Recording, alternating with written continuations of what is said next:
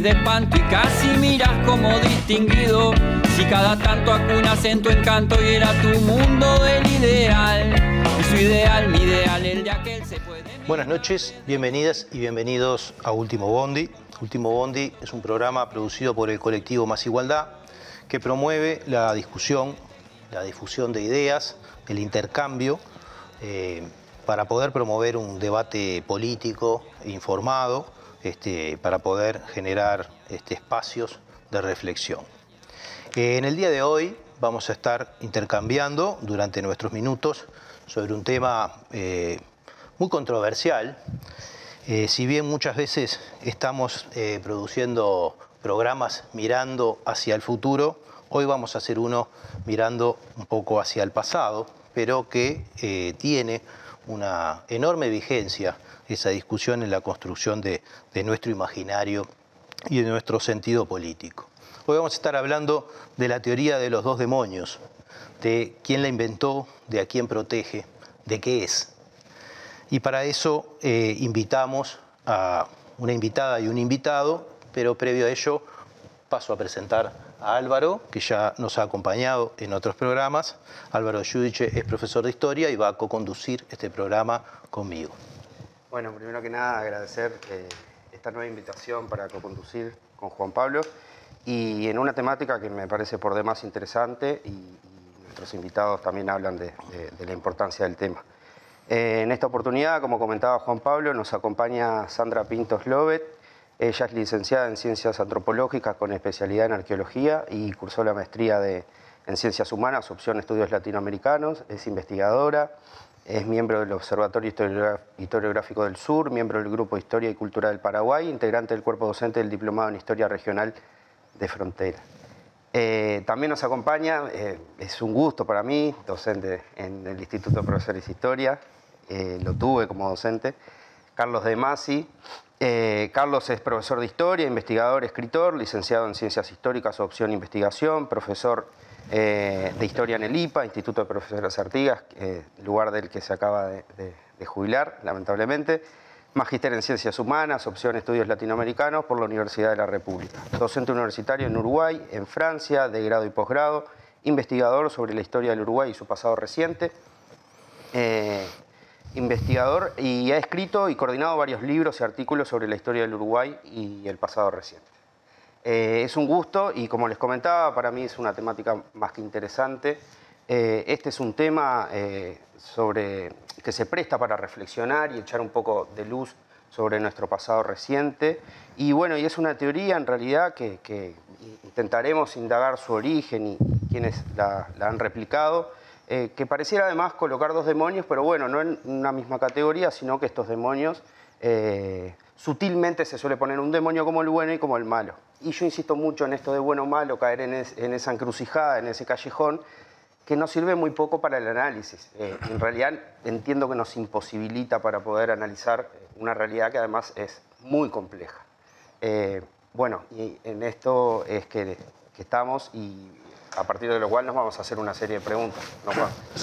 Yo creo que ya están hechas más o menos, pero de una manera o de otra este, eh, estaríamos arrancando por ahí. Bueno, bueno, ¿qué es esto de la teoría de los demonios? ¿Quién, quién la inventó? Este, ¿Cómo, cómo se implantó.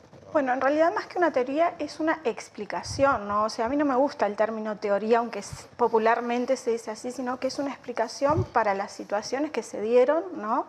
En donde estaba por un lado la guerrilla y por el otro eh, los militares, ¿no? Y entonces eh, la única forma de eh, derrotar o de acabar con esa situación de guerrilla y de subversión, que es el término que usan los militares, es mediante la aplicación de determinadas medidas, ¿no? Y bueno, en cuanto al origen, o sea, mucho se habla de que originalmente fue en el, en el eh, prólogo del Nunca Más argentino que Sabato empieza a hablar de la teoría de los dos demonios, pero si nosotros, era algo que discutíamos con Carlos hace eh, un rato, ¿no? Eh, nosotros empezamos a bucear en la prensa, nosotros nos gusta mucho trabajar con el archivo de prensa, ¿no? O sea, hace muchos años que trabajamos en el sello, en el Centro de Estudios Interdisciplinarios Uruguayos, tenemos un archivo de prensa, un archivo de de pasado, sobrepasado reciente muy grande y nosotros ahí siempre nos gusta contrastar con la prensa de la época, ¿no? Sea, eh, y vemos eso, teoría de los dos demonios es algo que eh, Sanguinetti, que es un personaje político, creo que el personaje de los últimos 50 años, eh, vemos que él ya habla de la teoría de los dos demonios antes del prólogo de, del Nunca Más. ¿no? Si nosotros vemos, él en un momento, en los 80 estaba proscripto políticamente, pero sí tenía su columna en el diario El Día, ¿no? y él podía, podía hablar de política internacional. Y esto es algo que también lo vemos con otros personajes, tanto de la política como de la prensa, que para hacer referencia a cosas que estaban sucediendo acá en nuestro país, lo hacían mirando a Argentina o a otros países. ¿no? Entonces eh, se empieza a hablar y, por ejemplo, Álvaro de Giorgi en su libro sobre Sanguinetti señala eso, que a partir de el 81, 82, ya Sanguinetti empieza como a dar la explicación esta de la teoría de los dos demonios para justificar el, el golpe de Estado, ¿verdad? Y, bueno, muchas gracias por la invitación, pero siguiendo un poco lo que dice Sandra, eh, digamos, hay un esquema explicativo que todos los dirigentes políticos buscan, que es decir, yo no tuve la culpa, yo no tuve responsabilidad. Y digamos, dentro de ese esquema se incluye una especie de prehistoria de la explicación de los dos demonios, porque digamos, en esas explicaciones, en los años 70 y comienzo de los 80 que mencionaba Sandra, aparecen con mucha frecuencia las explicaciones de decir, bueno, acá había una guerra y nosotros quedamos en el medio. Ahora, cuando dicen nosotros quedamos en el medio, ese nosotros es un nosotros muy global. Es decir, no es lo mismo nosotros, tú y yo, que nosotros los dirigentes políticos de la época, porque ellos después de todo tomaron decisiones de las cuales derivan esos acontecimientos. No es que quedaron en el medio, tienen parte de responsabilidad. Pero ese nosotros engloba, digamos, todo lo que podría ser una especie de mm, eh, responsabilidad común, queda ahí metido dentro de los ciudadanos comunes, y entonces, digamos, en las explicaciones que uno encuentra de que fue armando, este, se van armando a lo largo de los años, esto va variando un poco de esquema, pero en lo esencial es lo que Sandra describía, es decir, hay dos fuerzas enfrentadas, nosotros estuvimos en el lado del, bien y nos quedamos este, atrapados en el medio. Y lo que varía, y esto es muy divertido, es quiénes están de un lado y quiénes están del otro. ¿Mm? Eh, Sandra mencionaba a Sanguinetti, discrepo eso de que sea la personaje más relevante de los últimos 50 años. Es muy, importante, coincido con eso. Pero vamos también a, este, a, ver un poco la, la dimensión. Decía, en un principio Sanguinetti escribe una historia del golpe de Estado que se publica en el diario La Opinión de Buenos Aires en julio y agosto del año 73. O sea, lo escribe allí, en, caliente, inmediato. Y allí, en esa, en esa explicación, en esa historia que escribe, el responsable del golpe de Estado es Bordaberry. El responsable del golpe de Estado es Bordaberry. No es que los militares dieron el golpe de Estado de Sanguinetti, Bordaberry lo llevó allí. Bordaberry dio el golpe de Estado. Y en concreto el golpe de Estado, digamos, se ha hablado mucho, dice Sanguinetti, del golpe de Estado, pero el golpe de Estado no se justifica porque ya la guerrilla ha sido derrotada. Es decir, no hay allí teoría de los dos demonios. El demonio es Bordaberry, digamos, y eh, por un lado, y la guerrilla del otro que ya está eliminada del asunto. Esa es la explicación del año 73. El Partido Colorado y Sanguinetti estaban del lado del bien y los otros partidos traicionaron, defeccionaron, se inclinaron para un lado para el otro y este, la, situación derivó en lo que derivó. Después, ya en la campaña de las internas eh, y, en la campaña electoral, el tema reaparece, digamos, pero ya el esquema es un poco diferente. En la explicación de Sanguinetti, que busca la alianza con el Frente Amplio para negociar con los militares y para neutralizar la influencia de Ferreira Aldunate, allí el responsable es Ferreira Aldunate. Eh, digamos, eh, los militares y Ferreira Aldunate estuvieron... Suena raro esto, ¿no? Mientras que la izquierda desaparece del debate y eh, la guerrilla estaba del otro lado, innecesario golpe de Estado, pues ya la guerrilla estaba... Eso, sigue igual. Y luego, digamos, el, vínculo de Sanguinetti con Ferreira Durante se estrecha y en cambio se aparta con el Frente Amplio, entonces aparece la otra explicación. Los militares, apoyados por el Frente Amplio, dieron el golpe de Estado, mientras que los partidos tradicionales blancos y colorados estaban todos en contra de los militares y querían defender la democracia. cosa que no se sostiene con nada, ¿no? Pero, en fin, eh, eh, es interesante ver que la variación de los protagonistas de la, narrativa muestra también no la, eh, la, variación del, pasado, que no va a cambiar, sino la ¿Cómo se van colocando las piezas? Exactamente. ¿Cuál es el lugar que a Sanguinetti le interesa colocar las piezas? Y, y digamos, personalizamos en Sanguinetti, es muy injusto, no es el único. No es el único. sí, yo te iba a preguntar un poco eso. No, no, no. El este sistema político se termina posicionando también en relación a esto, ¿no? Es decir, Sanguinetti es el más sofisticado en toda esta explicación, ha escrito dos libros este, sobre todos estos temas, etcétera, etcétera. Pero si tú escuchás este, a, otros dirigentes políticos, yo que sé, la calle, la calle Padre, hace una explicación mucho más tosca, mucho más cuadrada, pero que sigue más o menos los mismos parámetros. Ahora, ¿qué es lo que pasa? En octubre del 84 se publicó el, informe Nunca Más, septiembre-octubre del 84, se presentó el informe Nunca Más, y allí aparece la metáfora de los demonios. La inventa Sábato, que comienza el prólogo diciendo, este, en los últimos años, pone las fechas, este, la sociedad argentina se vio atacada por dos demonios. Cha, cha. Ahora, esos demonios, digamos, en, la Argentina eh, eh, son una cosa diferente de lo que son acá. Pero inmediatamente acá adoptan el, esquema, les gusta, y ya estamos en plena campaña electoral, y ya se ve además el peligro que el Frente Amplio gane la Intendencia de Montevideo, entonces hay que empezar a pegarle. Entonces allí, digamos, aparece la explicación, la imagen de los dos demonios, pero digamos, ya ubicados con, por el lado de este, la izquierda junto con los militares y la el, centro político, digamos, los partidos tradicionales, este, inocentes de todo. No del todo, porque todavía estamos en campaña electoral, había que recordar que Wilson Ferreira había apoyado el golpe, que es una, uno de los relatos que Sanguinetti construye.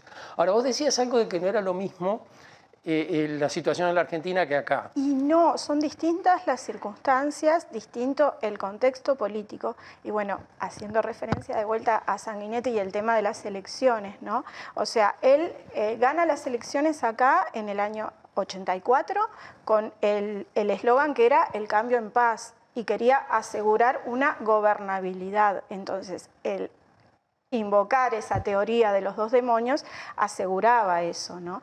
Y bueno, en Argentina es como distinto, pero siempre hay que establecer paralelismos. Nosotros eh, cuando vienen, tenemos un convenio con, una universidad norteamericana y vienen estudiantes que están primero en Buenos Aires y después acá en, Uruguay.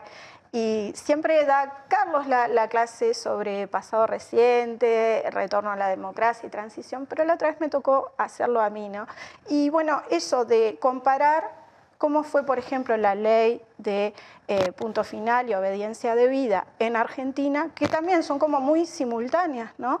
Con la ley de caducidad. Eso es interesante, la ley de caducidad se aprueba un día antes que la ley de punto final en la Argentina. Y es una cosa, podría ser tema de otro programa de repente, pero digamos, uno mira, Alfonsín asume y procesa a las juntas militares inmediatamente y los mete a todos en un juicio, Sanguinetti asume y se hace el desentendido con el tema y trata de enfriarlo lo más posible, etcétera, etcétera, patear la pelota para adelante, y al cabo de un año y medio, dos años, se juntan en el mismo punto al mismo momento. Los dos están, digamos, eh, garantizándole la impunidad a los militares por medio de una ley. Es decir, hay algo que va más allá de las voluntades de los políticos, que hace que, digamos, que tomes una dirección o que tomes otra, al final te vas a terminar encontrando en el mismo punto. Bien, repasando estos argumentos, pareciera ser que, se justifica sostener la teoría, digamos, desde quienes eh, son interesados, ¿no? Por supuesto. Pero lo, más, eh, digamos, lo que más llama la atención es que en realidad esta teoría se sigue sosteniendo a lo largo del tiempo. Pareciera ser como una herramienta más política. Sí, claro. Antes que lo conteste, porque yo quería, porque vos decías cómo ustedes repasaban y, cómo recurrían continuamente a, la prensa para ver esto, ¿no? Porque yo pienso, no digo, esto sin la prensa eh, no, existe, ¿no? O sea, no importa lo que manifieste un político este, en, su, en su lugar específico, por más que lo haga en una actividad pública y demás, sin una amplia difusión mediática que, martille sobre estas ideas tan complejas, además, y tan cambiantes según la oportunidad, sería como que imposible de pensar que acá, acá hay otros, otros actores que se posicionaron fuerte para definir esta cancha. ¿no?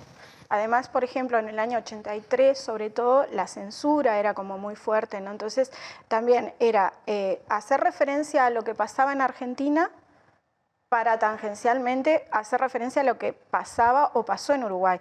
Tenemos el caso, nosotros trabajamos mucho con Germán Araujo y, por ejemplo, para hablar de los desaparecidos de Uruguay, él no podía hacerlo, entonces habla de los desaparecidos de Argentina, los números que se manejan en Argentina y qué sé yo, ¿no? Entonces, como que siempre la prensa porque además en esa época eran clausurados los semanarios y aparecían los otros que mantenían, eh, que estaban eh, saliendo, ponían eh, una bandita en el costado y decían a tantos días de la clausura de X semanario. Pasa con el que trabajás vos este, del Partido Nacional, por ejemplo, pero pasa habitualmente y no, obviamente la prensa es como fundamental.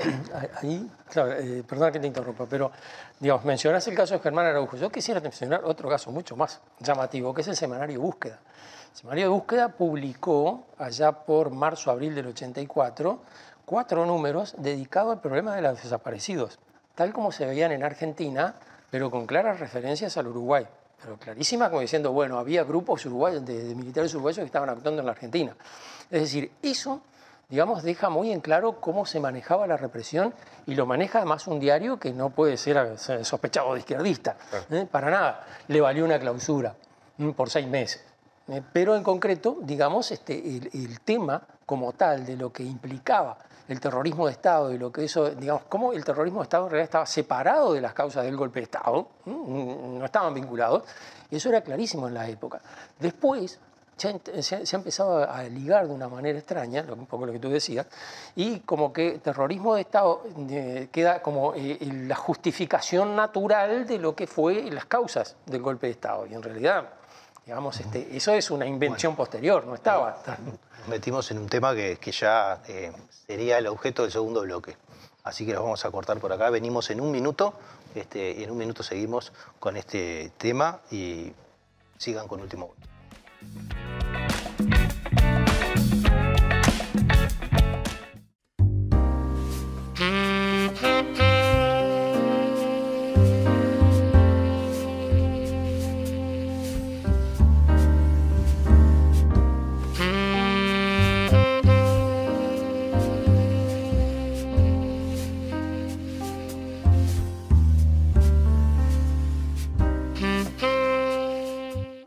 Ahí, tan, tan, tan, tan, tan, Es un honor formar parte de Caras y Caretas TV, donde hay lugar para todo tipo de contenido y también para el humor.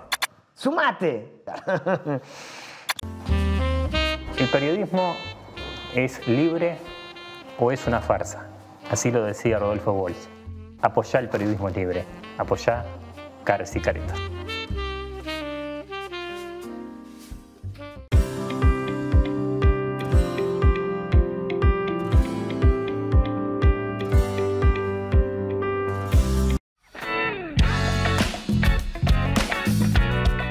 En este segundo bloque de Último Bondi. Estábamos, eh, corté a Carlos justo en el medio de la separación entre el golpe de Estado y el terrorismo de Estado, bueno, en, esa separación o relación ¿no? este, hipotética que se plantea bajo este marco interpretativo. Así que bueno, retomamos por ahí. Bueno, a ver, eh, acá hay, dos cosas, digamos, que conviene mirarlas con cuidado. Primero, hay, una cosa que es llamativa y es que, mm, digamos, la construcción de toda esta explicación tiene opciones ideológicas muy fuertes que se manifiestan en la selección de los tramos que se van a, utilizar para, relatar. No sé si me explico. La famosa eh, cronología. Claro, pero una cronología... algunos actores políticos agarran unos y otros otros. Ahí está. Y una cronología, digamos, que tiene vacíos. Tiene vacíos muy grandes. Ya que estamos el, personaje de la noche Sanguinetti. Pero el doctor Sanguinetti escribió dos libros. Uno que se llama La caída de la democracia y otro que se llama La reconquista. Ninguno se llama La dictadura. Claro. Es decir, esa parte queda en el cono de sombra. lo que pasa que también en ese momento no se usaba la palabra dictadura. se decía eh, el gobierno de facto, el, gobierno cívico-militar que ahora se dice civil, militar y no entiendo mucho la... Magdalena hizo... Sí, Magdalena se hizo una explicación interesante este, de, eso. Pero a lo que voy es a esto, digamos, el, el punto es, elegimos una fecha de comienzo. Cuando elegimos la fecha de comienzo, allí automáticamente estamos poniendo cuál es el demonio bueno y el demonio malo. Es decir, si ponemos la fecha diciendo este era un país democrático y la locura de los re- so- so- em, seducidos por Cuba, los este, guerrilleros, aquí estamos armando una explicación. ¿Mm? Y eso despertó la, la furia del Leviatán, como dijo el capitán Trócoli, y el resultado es este golpe de Estado. En defensa de la patria. Eh, Bueno, en último término, porque después que De los militares salen a la calle no hay forma de detenerlo y cosas por el estilo. Cosa que uno mira a nivel internacional no ocurre en ningún lado. Eh, En España, en Italia, en Alemania hubo grupos de, de guerrilleros y en los dos el ejército se los enfrentó y en ninguno de los dos hubo después un golpe de Estado, ninguno de los tres. ¿Mm? Eh, eh, incluso, digamos, bueno, el caso español hasta hace muy poco, el- el el- la guerrilla, este, La ETA. vasca, la ETA estaba activa hasta, hasta hace relativamente poco tiempo. Una cosa interesante, cuando la, la prensa española hablaba de la ETA, nunca decía la guerrilla separatista ETA o el grupo subversivo ETA, decía la banda armada ETA. Uno- para, la prensa, digamos, se enfocaba como delincuentes. Que es una cosa interesante, porque acá el que dice que los tupamaros son una guerrilla es Pacheco.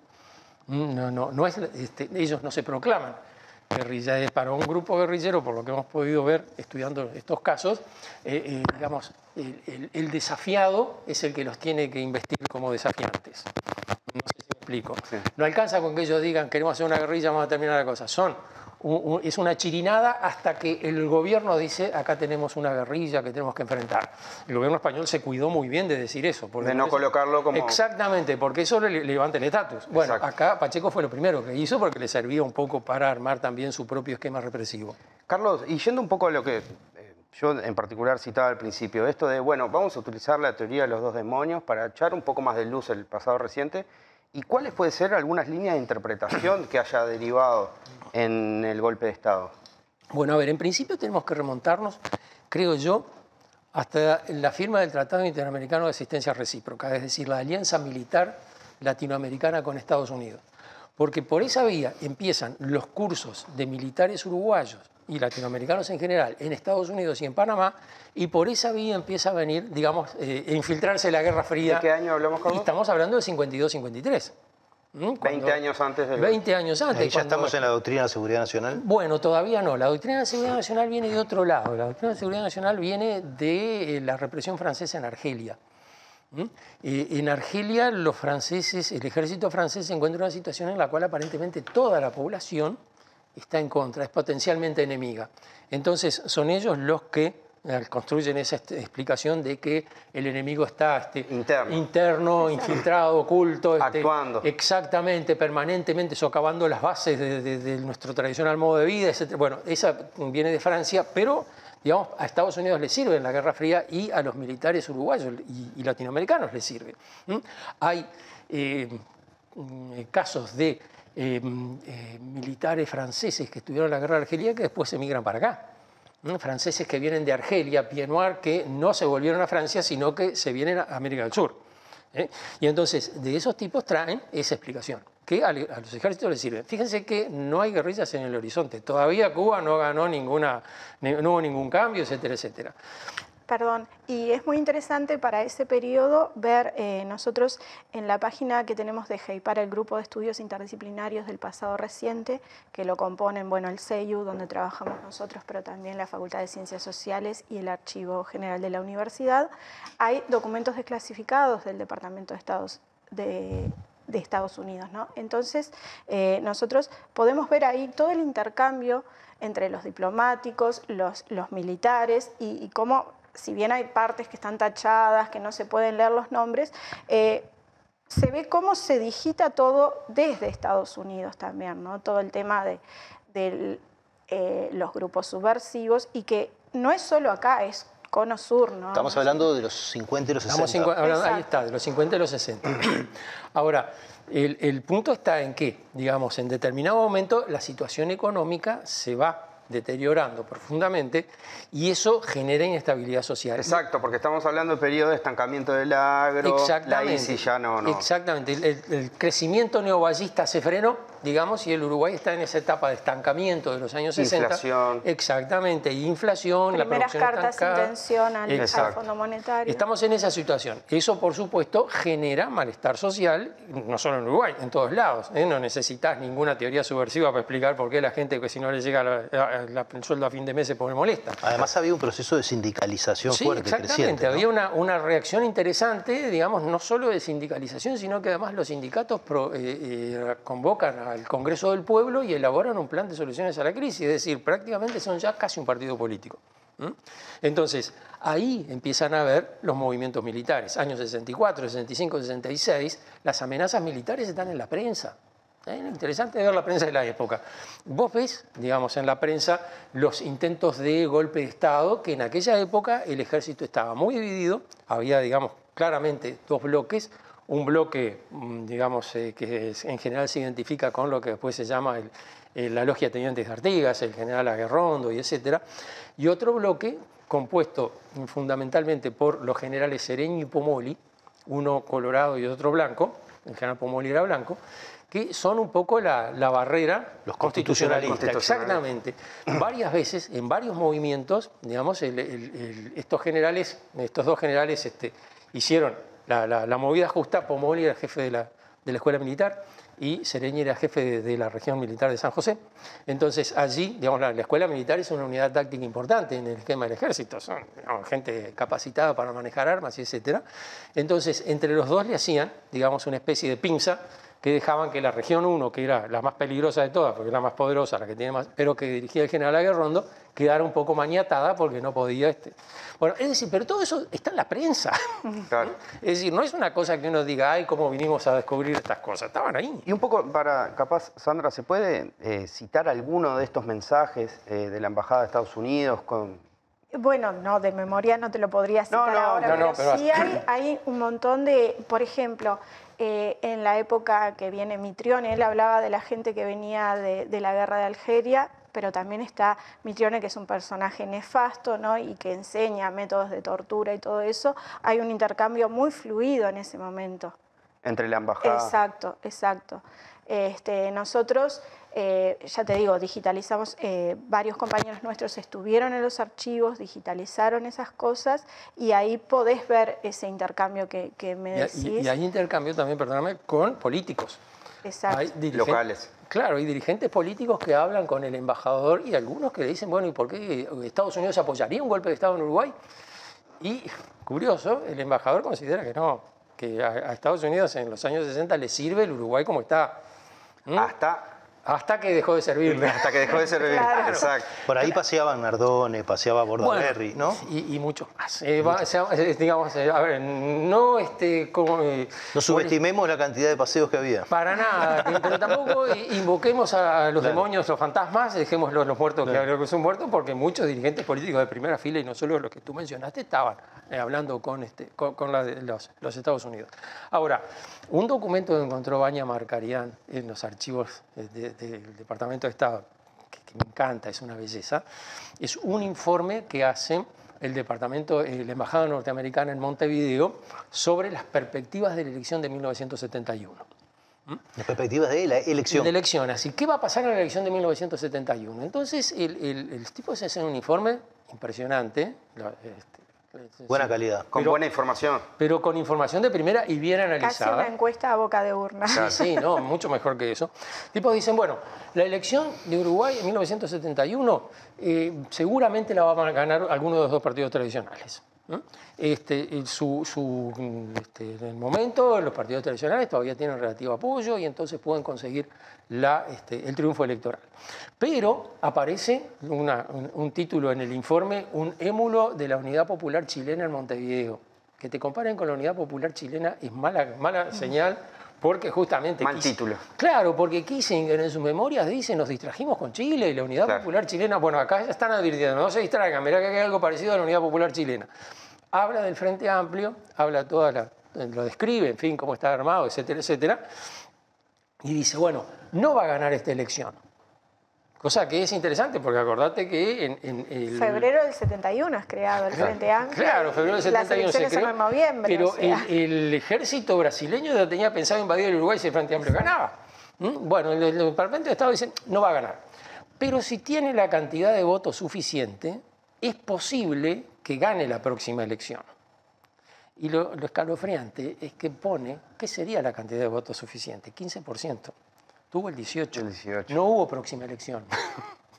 es decir, ahí, digamos, hay, hay un giro entre el crecimiento del Frente Amplio y la movilización del MLN del año 72, que allí sí lo- el, el Departamento de Estado empezó a mirar el MLN. El Departamento de Estado no le daba importancia al MLN, consideraba que era un problema policial, que se encargue la policía, por eso mandaron a Mitrione, por ejemplo.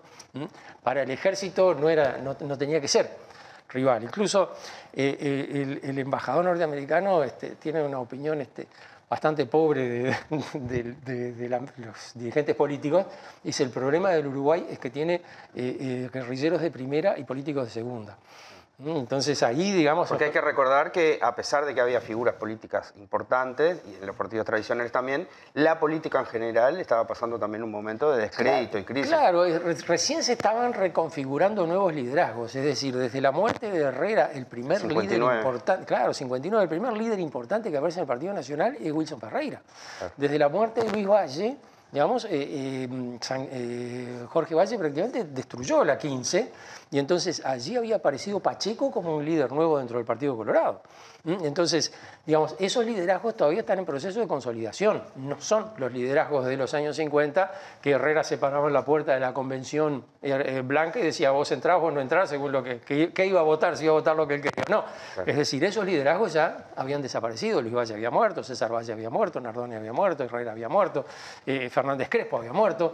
Es decir, toda esa, esa masacre Toda una hizo gama. que eh, quedara prácticamente, digamos, eh, en proceso de recomposición de los liderazgos. No se recomponen de un día para el otro. Y, ese proceso estaba todavía incompleto en 1971, 73, cuando se produce el golpe. Perdón, y además también es muy interesante, volviendo al tema prensa, ver las propagandas electorales del momento y la propaganda en contra del Frente Amplio, ¿no? del incipiente y recién creado Frente Amplio, y cómo se hablaba, de, bueno, de eh, el oso ruso, Sí. los tanques y un montón de Claro, alegorías que son... eh, El anticomunismo. Exacto, claro, pero lo interesante es que eran dobles páginas de los diarios que no firmaba nadie. Y aparecían. que aparecían allí, este, bueno, la, la- amenaza de los rusos, los niños que iban a Moscú, la foto de él, este, el alambre de púa sobre el muro de Berlín, usted quiere esto en Montevideo, qué sé yo. Mm, pero, digamos, nadie se hacía responsable de esa, de esa cosa. Allí había este, toda una campaña. Ahora, estamos muy lejos todavía en aquella época de la teoría de los dos demonios, nadie piensa. En- Acá hay un enemigo que es este, el- la la guerrilla, en la cual que involucran a toda la izquierda dentro de ese enemigo y la constitución que está siendo defendida por los militares. Dejando de lado un elemento importante, perdón Juan, ya estamos en tiempo, pero un elemento importante que son los grupos también eh, eh, violentos de, la derecha, ¿no? Bueno, yo quería ir. Sí, estamos lejos todavía de llegar ahí, pero estamos le- pero, pero ya había empezado hace rato Sí, sí, a, a- pudrirse la- el sí, asunto, desde ¿no? los- la- desde el año Esto que decías de la 59. prensa y de, de los, ¿no? de, los, de las cosas que salían en la prensa y de las campañas Eso, eso políticas Magdalena que se hacían. hizo un estudio muy interesante. Ahora que, eh, que se abrieron los archivos, después hab- hablamos de los archivos, porque los archivos son una cosa muy interesante. Al final. Ahí está. Pero cuando se pudo entrar al archivo de la Dirección de Información e Inteligencia, se pudo descubrir mucho El relacionamiento. Claro, con, la- con los grupos de derecha. la policía miraba, vigilaba a los grupos de derecha y los grupos de izquierda, no de la misma manera. ¿eh? Cualquier movimiento de los grupos de izquierda generaba una reacción, cualquier movimiento de los grupos de derecha generaba un informe. Y dejaban ahí. este, Un estudio. Ahí está, esto, fulano, mengano. Entonces, uno encuentra allí lo que no encuentra en otro lado. ¿Qué hacía la derecha? Y la derecha se organiza desde el año 59, 58. Cuando decís se organiza, ¿qué quiere Se decir? organiza, empieza a pensar que el Uruguay está amenazado por el comunismo antes de que hubiera revolución cubana. El Uruguay está amenazado por el comunismo y que hay que prepararse para defender el país por los medios que sea. Entonces, de hecho, aparecen organizaciones terroristas de derecha para prever un golpe de Estado comunista, para frenar el, el avance del comunismo en el país. ¿Mm? ¿Y esto, Carlos, puede estar relacionado con el ruralismo? ¿O son dos fenómenos? punto, a ver, Nardone es uno de los personajes que está- aparecen en estas historias por esa, esa circunstancia tan curiosa de que se ve que el Uruguay era un lugar importante para la CIA en los años 50 y 60, porque hay tres ex agentes de la CIA que escriben sobre su pasaje por la CIA y estuvieron en Uruguay. Yo creo que si hay tres que escriben, a ver, diez veces más que no escribieron nada. Pero justamente el, primero de ellos que escribe, que es Howard Hunt, eh, eh, que escribe su historia porque tiene que pagarse la defensa del juicio por el tema Watergate, era el, jefe del equipo de plomeros, era Howard Hunt. Y cuando hace, publica su biografía para hacer unos mangos, ahí se descubrió que él estaba en Uruguay. Había estado en Uruguay entre el 57 y el 60 más o menos y había conocido y describe la situación del Uruguay. Howard Hunt es así un tipo increíblemente cuadrado, ¿no? Todo lo que no responde tal cual a la línea del Departamento de Estado es comunista. Por ejemplo, Luis dice, no me cabe duda que Luis Valle era comunista. No me cabe duda que es bravo. Pero dice que cuando se produce la elección del 58, un amigo, un fuerte estanciero, no preguntes apellidos porque no los dice, pero imagínate el que quieras, un fuerte estanciero ruralista lo invitó a, una, a un asado en Carrasco donde estaba Nardone. Y entonces ahí hizo amistad con Nardone y Nardone era un político muy proclive a las propuestas de esta agencia, como dice, le llaman la agencia o esta estación. Eso es la CIA. Eso es la CIA. Claro. Entonces, a partir de Nardone se transforma, uno mira ahora los archivos que están abiertos y ve que muchas de las cosas que sale de la CIA las dice Nardone después en los discursos que muchas de las cosas que dice la CIA aparecen en los diarios. Aparecen en la prensa. Eso escuchaba Roberto García que sí, nombraba. Sí, sí, Roberto García lo, ha, rastreado con mucho cuidado, incluso porque él ha podido ver el, texto original y después sus versiones en la prensa. Roberto García comentaba hace un tiempo de que eh, hay el mismo editorial que aparece en dos diarios diferentes. Ese tipo de cosas. Es decir, había una, una, una acción muy fuerte de parte de eh, eh, la, la CIA acá en Montevideo, que no iba para el lado de promover un golpe de Estado militar, sino que estaba en la línea de disciplinamiento y vigilancia de la sociedad. ¿Mm? Este... Bueno, en relación a eso, nosotros tenemos también el archivo de la Dirección de Inteligencia del Ministerio de Interior y nos asombró cuando recibimos, por ejemplo, recibimos el Popular o Marcha y había como subrayados. Anotaciones. No, y subrayados de distintos colores ¿no? Y el tema, creo que lo que más escalofrío nos dio fue cuando vimos los prontuarios de detenidos desaparecidos. Prontuarios que empezaban el de Julio Castro, por ejemplo, en los 50 y la última anotación en algunos de ellos, no, no en el de Julio Castro en particular, pero sí en el de Miranda y en el de eh, Chávez, que son los dos primeros que se encuentran, eh, hay hasta cuando son encontrados sus restos e identificados. Estamos en el año 2005-2006, gobierno del Frente Amplio. sí, sí, seguían eh, vigilando, seguían vigilándolo. El caso. Y, seguían anotando, este, sí, aparece en una lista. Hasta que, no venga la contraorden se va a seguir Exactamente, están permanentemente, es decir, se actualiza permanentemente la ficha. Nos tenemos que ir a un corte, porque podemos seguir hablando. Exquisito, exquisito. Venimos en un minuto. No creo que se vayan.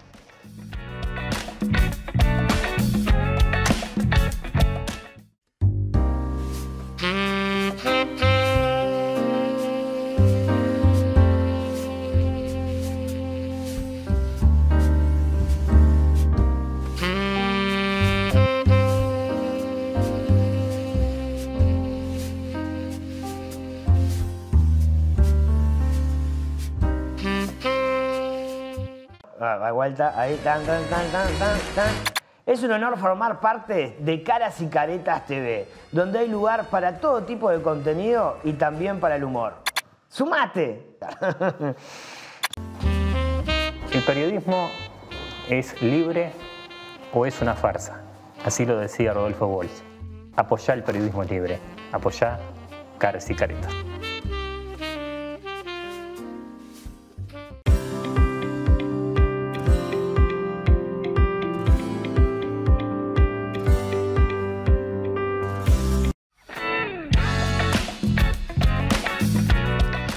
En este tercer bloque de Último Bondi. Ya estábamos entrando en eh, las cosas que dicen los archivos, la nueva información, no sé si tan nueva, pero bueno, la abundante, alguna parte sí nueva, información que de una manera u otra podría eh, echar una luz bastante más definitiva sobre esta controversial teoría o este, hipótesis interpretativa eh, que, como decíamos, estaba demasiado viciada de conveniencias particulares para explicar estos procesos.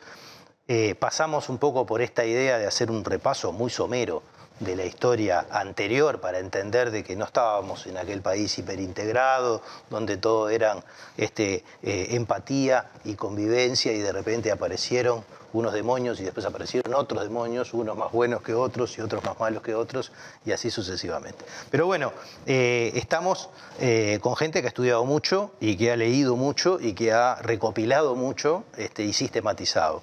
Entonces, un poco lo que queríamos ver es, eh, después de tantos políticos y, periodismo y prensa que ha construido toda esta historia, eh, bueno, hoy capaz que es el papel de, los investigadores, este, de los historiadores y otros investigadores, de eh, tomar la palabra para revisar todo esto, ¿no? con, con, una distancia un poco mayor y con bastante más evidencia. Así que estamos un poco en esta idea de qué nos dice el material que existe. Bueno, a ver, nosotros, digo, nosotros, el Centro de Estudios Interdisciplinarios Uruguayos, donde estamos, ¿no? el centro se creó en el año 85 con el objetivo de estudiar la dictadura. Después, digamos, cambió un poco su, definición. Es el, objetivo del centro es el estudio de los procesos sociales y culturales del Uruguay reciente, lo más vago posible. Muy amplio. Exactamente, para ver la cambiante realidad pueda ser atrapada por este. Ahora, allí lo que hacíamos, lo que empezamos haciendo para estudiar la dictadura, era buscar testimonios y buscar prensa. Y así armamos una colección de prensa espectacular, que, son donaciones fundamentalmente, que nos, aportaron bueno, la posibilidad de ir controlando, digamos, armando la prensa. Y allí fue donde por lo menos se nos hizo evidente que los, testimonios este, de, las personas y los datos de la prensa no coincidían. Nos enseñó a desconfiar de los testimonios porque los testimonios, digamos, no porque hubiera mala fe necesariamente, podría haberla. Son visiones subjetivas. Claro, pero además la memoria cambia según la época, el momento. ¿eh? Es decir, vos evocás algo que te ocurrió en un momento determinado y lo evocás según la contingencia determinada, no según lo que pasó. Entonces decís cosas distintas cada vez. Entonces, allí, digamos, lo que empezamos a ver, bueno, armar toda la historia como la podíamos armar de acuerdo con los datos que teníamos, pero nuestro, nuestra obsesión era los archivos. ¿Cuándo se podía entrar en los archivos? Y la respuesta que recibimos siempre es, no hay archivos. De eso no queda nada, no hay ninguna cosa. Y allí quedábamos, digamos, eh, trancados en la puerta, y mientras tanto nos hacíamos enormes ilusiones sobre lo que, los archivos debían existir y sobre lo que debían tener. En los archivos debe estar la respuesta a todas las preguntas. ¿Eh? ¿Qué pasó con los desaparecidos? ¿Qué pasó con fulano? ¿Dónde está Elena Quintero? Todo, todo está en los archivos. En el año 2005, cuando el Frente Amplio eh, gana las elecciones, Metabre Vázquez, Allí hubo un cambio radical en la política y por un lado, digamos, se formó el equipo de historiadores, que después Sandra va a contar un poco sobre eso, que investigó en los cuarteles, cosa que parecía imposible unos meses antes. Les cuento una pequeña anécdota. Hicimos con eh, un equipo una historia de familiares, de, este, la Asociación de Madres y Familiares de Desaparecidos. Y bueno, le hicimos entrevistas a algunas de, las más veteranas, un poco para también guardar el testimonio, ¿no? Para que se sepa, no, se sabía cuántos años más vivirían, ya ahora todas han desaparecido, o sea que ese es un testimonio impresionante. Y hablando con Luisa Cuesta, con Luisa Cuesta, le preguntamos, bueno, Luisa, estamos en febrero del 83, del 2003. Decimos, bueno, Luisa, ahora en el 2004 hay elecciones, este, ¿qué perspectiva tiene? ¿Qué le parece si cambiará algo? La respuesta de Luisa Cuesta fue la siguiente. Cualquier día lo van a dejar los militares entrar a buscar a Tabaré Vázquez a los cuarteles. Es decir, la idea era, los militares eran, incluso para alguna persona como Luisa Cuesta, ¿no? que había estado peleando todo el tiempo, para ella la imagen de los militares era así, de una solidez impresionante. Bueno, no, no pasó eso. Se entró en los cuarteles, se empezó a hacer la arqueología forense, a buscar los restos, y pudimos entrar a los archivos. Y encontramos sobre todo el archivo de la Dirección Nacional de Información e Inteligencia, el archivo policial, que tenía, digamos, copia de todo el material que circulaba. Es muy interesante. El, el primer programa fue aprender a leer los, documentos. todo un tema. Encontrábamos, por ejemplo, una, todo documento tenía un sello que decía diseminación y a continuación una lista. Es decir, todo documento estaba hecho en un montón de copias. Diseminación es a quién se le mandaba la copia. Y cuando decía secreto, la lista era más corta, pero también existía. Es decir, siempre había más de una copia de cada documento. Entonces, decir los archivos no existen, no. Pero por otro lado, como los documentos circulaban entre todos los organismos represivos, ahí había, digamos, un lugar privilegiado donde había documentos de todo un poco. Bien, esos documentos no nos decían lo que queríamos saber. Primero nos costó mucho trabajo entender cómo estaban esos documentos, cuál era su lenguaje, cuáles eran las abreviaturas que usaban, qué querían decir. Cuando hablaban de un detenido y ponían al lado, este, entre paréntesis, C-A, ¿qué quería decir? Quería decir con antecedentes, lo descubrimos. Todo el mundo que tenía antecedentes agarraba inmediatamente a ver si tenía antecedentes y anotaba, este tiene antecedentes.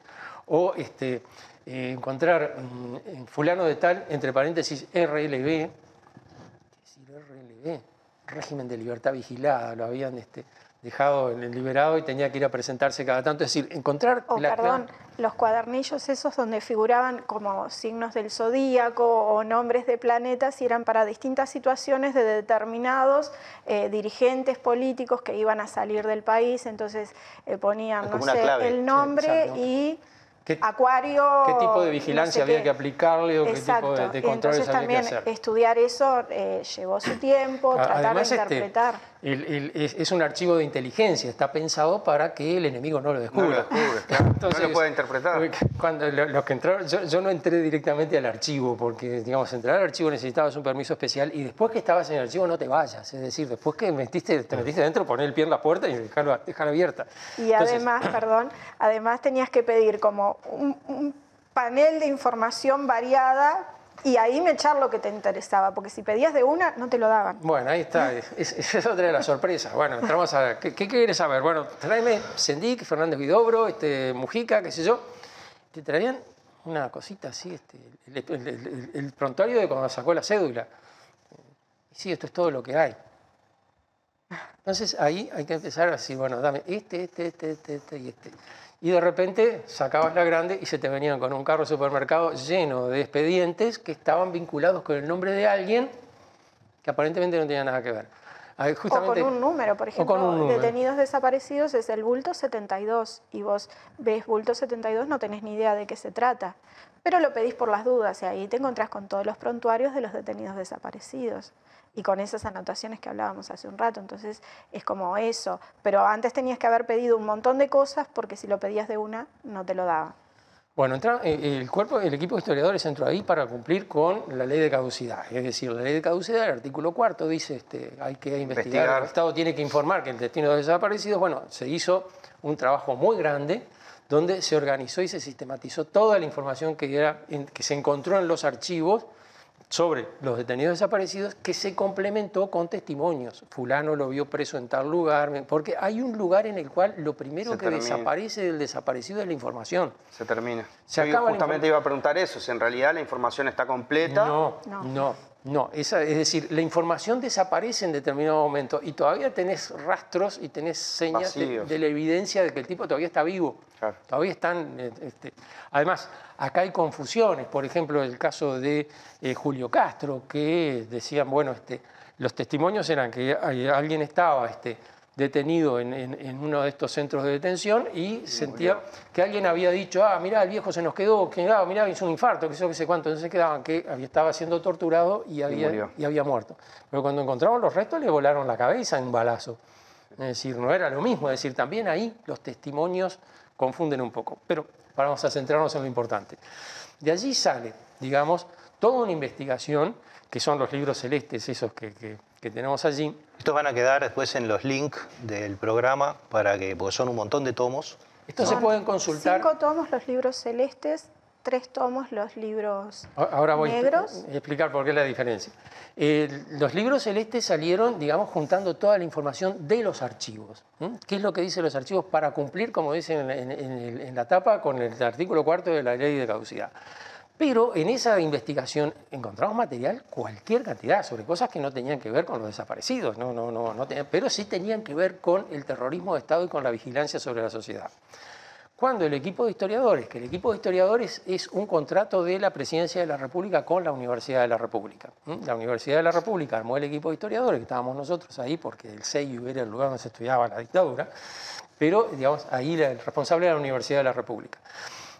Cuando terminamos la investigación, bueno, está todo esto lo que se usa para detenidos desaparecidos, estos son los documentos, y está todo este montón de documentos que muestran otra realidad de la dictadura que no tiene que ver con desaparecidos.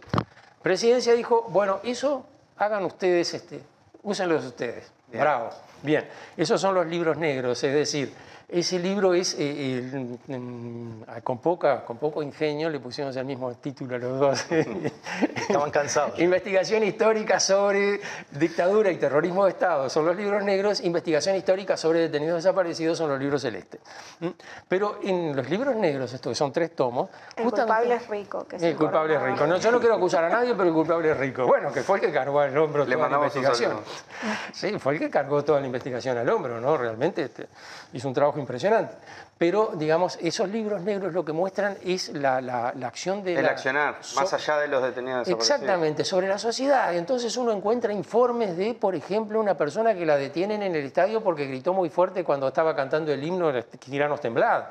O la persona que la, tiene que ir a declarar porque estaba en un cine y era este, el una, un día de fiesta patria y entonces como se acostumbraba antes de empezar la función tocaron el himno, pusieron la placa con el escudo y tocaron el himno y aparentemente la persona se quedó sentada. Alguien salió de allí y le dijo al, al, boletero del, cine, mire que hay una persona que está sentada, el boletero agarró el teléfono y llamó y antes de que terminara el himno ya estaban los, milicos ahí para decirle al tipo por qué no se había parado. ¿Por qué razón? Es decir, otra cosa que nos mostraron los archivos, no todo el mundo estaba tan enemigo de la dictadura gente que colaboraba y gente además que, colaboración anónima. en la casa de mi vecino se reúne gente sospechosa y vos no sabés si en realidad en la casa del vecino se reunía o simplemente le tenía bronca al vecino porque el perro le ladraba toda la noche, entonces lo quería meter, castigar de alguna forma. Es decir, todo ese tipo de situaciones en las cuales, digamos, te encontrás, pero si encontraste, lo que encontramos es una reacción de la sociedad distinta de la que normalmente muestra la sociedad, ¿no? Generalmente se muestra, bueno, el rechazo de la dictadura contra todos, este cosa, qué sé yo, de todo el mundo. Bueno, no, no, era tan así. Como que todo el mundo desaprueba y en realidad la realidad es bastante más compleja que eso. Exactamente, pero lo interesante es que todo se vigilaba, todo se vigilaba. Y tenés, por ejemplo, este, las fotos, están en, estos libros, las fotos de los dirigentes blancos que van a hablar con Wilson Ferreira a, San Pablo en 1983, cuando van por el, este, el informe dice que van por este por, por, el aeropuerto tanto y se ve a fulanito tirando de, una valija y menganito saludándose con otro. Los reconoce, son dirigentes políticos conocidos, los están vigilando. Están vigilando los clubes de fútbol, están vigilando las elecciones que se hacen en cualquier sociedad, en cualquier lugar. Todo aparece bajo vigilancia y todo merece un informe.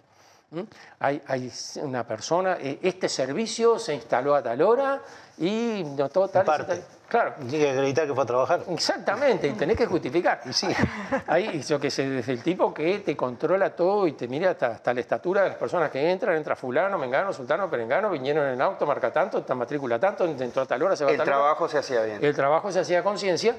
Y, otro que va, a, y este lo recuerdo siempre, siempre pareció muy gracioso, involuntariamente, le tocó ir a vigilar el club húngaro este que está en la calle Garibaldi, por allí, frente a a donde estaba la, la, por ahí, que había un acto de los blancos, había una, especie de congreso de la juventud blanca, y el tipo va a informar. Y cuando estaba instalándose para como vienen los organizadores y le dicen que ahí no se puede grabar, que se tiene que retirar. Y el tipo antes de eso se retiró. se perdió el laburo, anda a loco, anda. Este. Bueno, eso es la parte de archivos, digamos, que con eso lo que se armó son libros que, que tienen como fundamento investigaciones hechas a partir de documentos oficiales es el archivo oficial, es lo que el Estado dice de sí mismo. No hay allí opinión. Esto es lo que está en los documentos, es lo que allí hay, exactamente. No digas que no estaban, la, sociedad no estaba toda bajo vigilancia, estaba toda bajo vigilancia. Es impresionante, digamos, no se escapa detalle de la sociedad. Y lo que viene también en paralelo con eso era, digamos, la, arqueología forense, que eso, que lo cuente Sandra, que, es lo suyo. No, eh, antes otra, otra cuestión, eh, hay que recordar que en el en el gobierno de Jorge Valle se instala la Comipaz y ahí se pide un informe a los comandantes en jefe. ¿no? Entonces, eh, bueno, el informe de la Comipaz, eh, los detenidos desaparecidos sí existieron, pero eh, muchos de ellos fueron exhumados, sus restos cremados, las cenizas tiradas al mar, una imagen, una imagen muy romántica del enemigo. ¿no? Y entonces hay que pensar cómo se trata a los muertos propios y a los ajenos. no puedo evitar me sale la antropóloga en este momento, ¿no? Y pensar, eh, pero esto, eh, ¿cómo, ¿cómo, condice esto de que fueron muertos por ellos mismos y después muy románticamente exhumados, cremados y arrojadas sus cenizas al mar? cuando, cuando los restos que encontrar no muestran nada de eso. Exacto, pero después, cuando empiezan las investigaciones de, de mis colegas en los batallones, eh, los que empiezan a aparecer eran los que en el informe de la Comipaz se decía que habían sido cremados, ¿no? Entonces, bueno, ahí otra vez, ¿no? El tema de los conflictos de memoria, otra vez eh, los dos demonios como que afloran, ¿no? Porque, bueno, hay contradicciones muy, muy grandes, ¿no?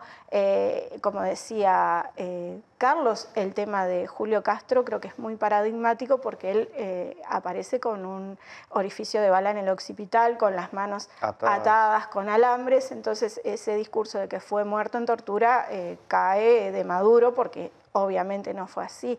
Y así con, con el resto de los, de los detenidos desaparecidos que se han encontrado hasta ahora, que mucha gente, claro, eh, no, no, se entiende por qué se han encontrado en 17 años que vamos desde que empezó la investigación eh, tan pocos restos. Eh, se olvidan primero que son 30 y pocos los desaparecidos acá en Uruguay, la mayoría los, de los 197, el, gran contingente es desaparecido en Argentina. Porque yo pensaba en eso, que estamos dejando por fuera toda la coordinación regional de los estamos dejando por fuera un montón de cosas. ¿sí?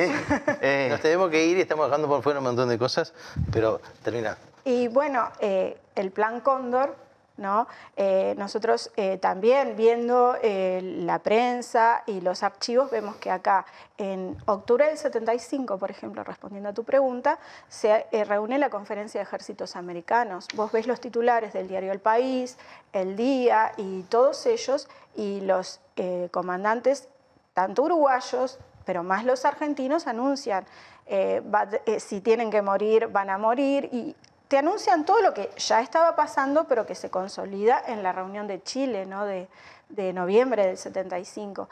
Y, vos ves eso, ¿no? Como que constantemente, eh, bueno, la arqueología se trata de dar pruebas materiales de lo que sucedió, ¿no? Y esas pruebas materiales contradicen el discurso, el discurso oficial de los militares, de, los presidentes también, ¿no? Y creo que también es, es una forma de, poder los familiares, ¿no? Cerrar su duelo. 30 eh, años, 40 años buscando a su esposo, a su madre, a su hermano, y, y cómo las viejas se fueron muriendo, como decía las viejas es la manera como la segunda generación le llamaba a, las madres. ¿no? Este, y muchas sin saber el destino de sus familiares. ¿no? Entonces, eh, creo que tanto la investigación histórica como la antropológica eh, pudieron dar una explicación y pudieron que esa gente, porque detrás del detenido desaparecido es eso, es una persona que, su familia pierde es Una ausencia, ¿no? Es una ausencia. Porque mientras es desaparecido no está ni vivo ni muerto, ¿no? Y que eso generó también muchos problemas en, lo que es la vida cotidiana, porque al no estar muerto no podían cobrar una pensión, sus familiares tampoco, o sea, como que hay que mirar todos los, puntos, ¿no? y todas las puntas, exacto. Todas las dimensiones. Porque, bueno, mucha gente nunca más supo que fue de ellos y gracias a estas investigaciones se está se está pudiendo eh, saber y, bueno, y el tema de la coordinación entre los equipos forenses, ¿no?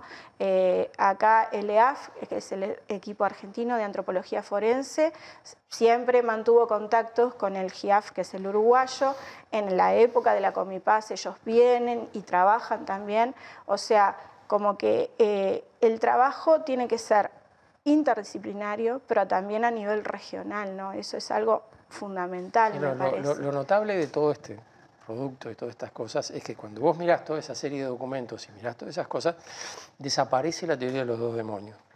Allí no, tiene lugar, es decir, no, no, no cabe de ninguna manera. En toda la explicación que podés armar basada en la, evidencia documental, no te aparece en ningún momento que haya habido, digamos, un, un grupo que reacciona frente a la acción de un grupo armado de, este, civiles y que como resultado de eso quede se produzca la dictadura militar. Más bien ves como una tendencia persistente hacia digamos, eh, la, mm, limitación de las garantías constitucionales y la represión que lleva a que, por ejemplo, los primeros desaparecidos ocurren cuando todavía estamos en el régimen del gobierno de Pacheco. ¿Mm?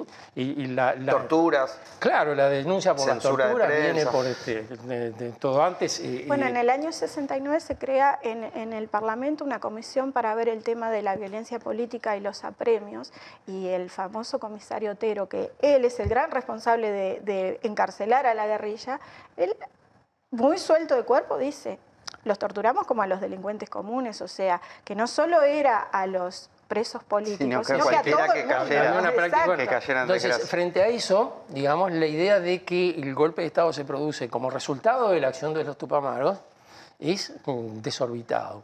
Es decir, ni que los tupamaros hubieran sido 10 veces más poderosos, hubieran podido provocar una reacción que se viene acumulando desde mucho Sí, antes. toda esa base, ¿no? Exactamente, desde mucho antes que se formara la- el grupo y que empezara sus acciones armadas y etcétera. Yo, yo creo, nos tenemos que ir, eh, nos repasamos de tiempo, pero no nos dio ni para... Creo que quedaron muchas más cosas por hablar que las que hablamos.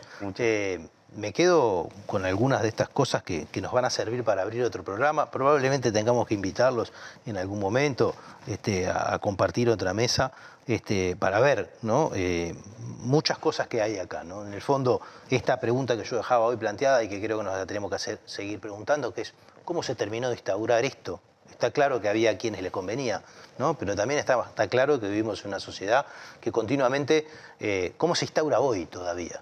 ¿no? O sea, hay- yo creo que hay una gran responsabilidad en la comunicación política, ¿no? en el periodismo, o en, o en la dificultad de reconocer los espacios que eh, le tocan a otros. ¿no? Sí, y yo- creo que es la hora de yo, hablar. Yo creo, disculpa que te interrumpa, pero también hay responsabilidad de la sociedad civil. Hay De quienes sociedad civil. prefieren creer esa versión y descartar la otra. Es muy cómoda, ¿no? Es muy cómodo, te deja además eh, con la conciencia limpia. Vos no Yo no tenía por qué meterme, no tenía por qué haberme metido. Y soy víctima. Soy víctima inocente. Y ya tengo varios culpables además Sí, como sí, para que claro. yo me tenga que hacer cargo. Y tengo otros cuantos que me, me- me ayudan a ser inocente.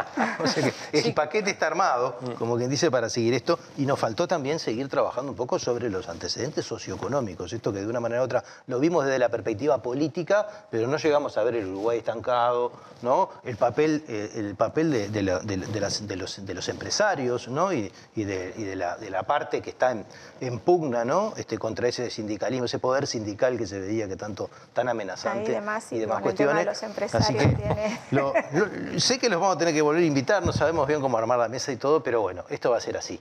Así que bueno, primero les agradecemos muchísimo. Bueno, muchas gracias por la Realmente ha sido invitación. Un gusto. Gracias por la invitación. Y bueno. Muchas gracias por la invitación. Muchas gracias por acompañarnos. Este, y nos vemos la semana que viene con otra propuesta de Último Bondi.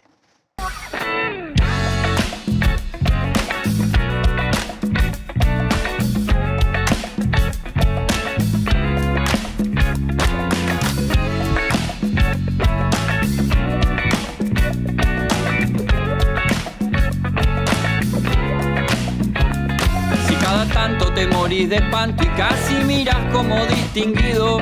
Si cada tanto acunas en tu encanto y era tu mundo el ideal. Y su ideal, mi ideal, el de aquel se puede mirar desde lo distinto. Si por las noches compartís el tinto con ese que piensa solo.